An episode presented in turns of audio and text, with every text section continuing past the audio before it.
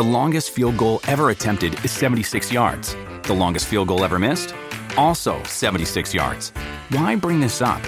Because knowing your limits matters, both when you're kicking a field goal and when you gamble. Betting more than you're comfortable with is like trying a 70 yard field goal. It probably won't go well. So set a limit when you gamble and stick to it. Want more helpful tips like this? Go to keepitfunohio.com for games, quizzes, and lots of ways to keep your gambling from getting out of hand. Inflazione, recessione e forse opportunità.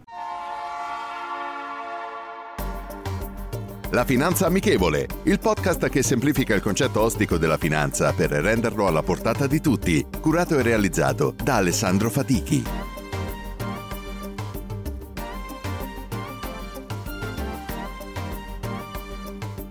Benvenuti ad un nuovo episodio della Finanza Amichevole.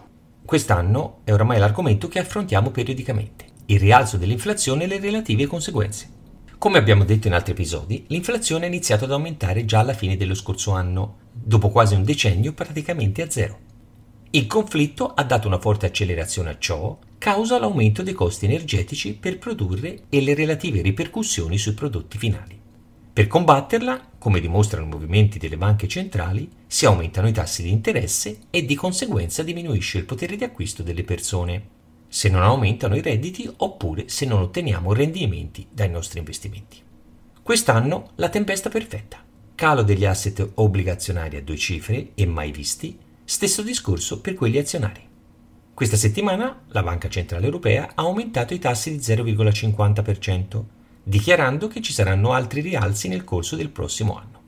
Si continua a parlare di una futura recessione, in parte ci siamo già, più o meno marcata in base a quelli che saranno i dati relativi ai consumi e di conseguenza alla crescita del PIL dei singoli paesi.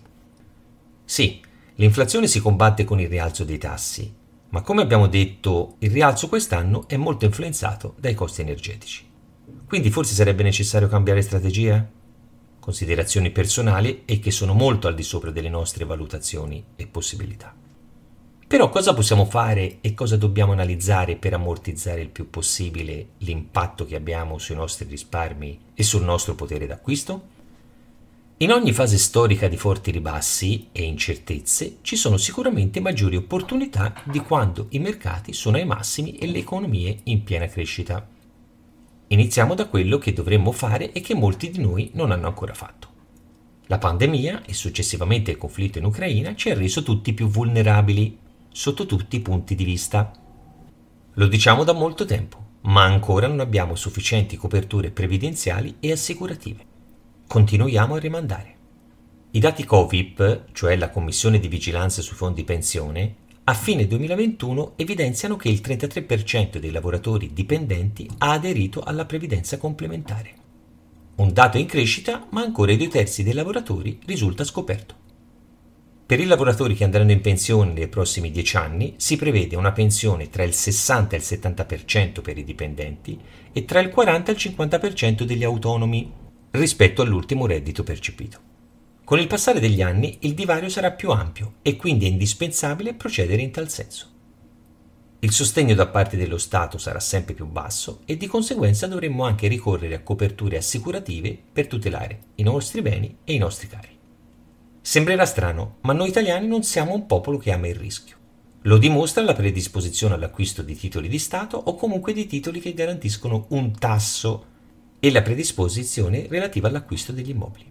Considerati dalla maggior parte degli italiani il bene rifugio, ma non lo sono più da un pezzo. Nonostante questo, non ci assicuriamo e non ci tuteliamo. Il 90% degli italiani utilizza i propri risparmi di fronte a un imprevisto medico, pochi quelli che sottoscrivono una polizza a tutela della salute.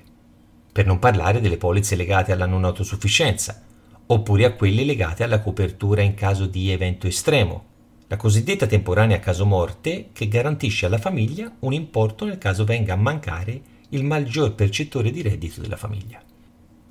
Ai nostri figli e nipoti facciamo molti regali, spesso inutili, ma se pensassimo a un piano di accumulo legato al piano di studi finalizzato all'università oppure per una vacanza all'estero?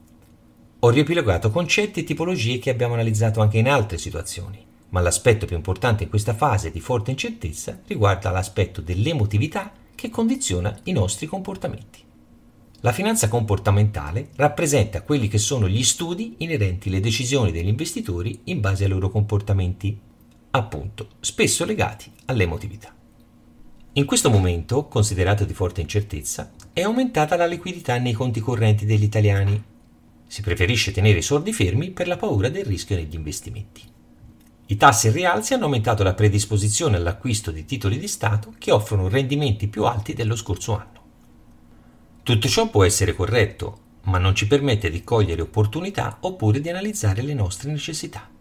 Gli investimenti migliori, statisticamente, si effettuano sempre nei momenti di maggior difficoltà, quando possiamo acquistare a valori più corretti, rispetto ai momenti di euforia quando si acquista semplicemente perché lo fanno tutti, il cosiddetto effetto gregge.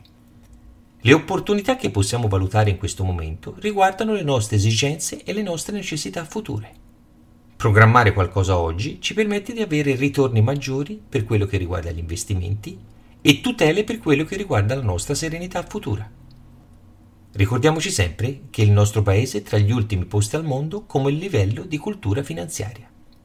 La parola rimane sempre la stessa, pianificazione. La citazione di oggi è la seguente. Nel mercato azionario si hanno due scelte, arricchirsi lentamente o impoverirsi rapidamente. Benjamin Graham. Rendiamo la finanza amichevole, vi aspetto. Potete ascoltare questo podcast sulle principali piattaforme disponibili.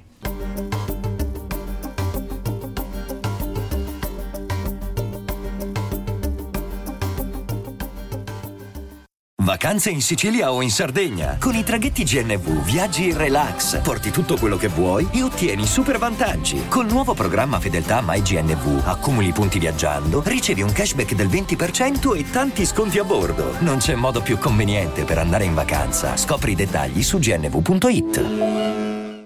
E adesso un bel caffè finito.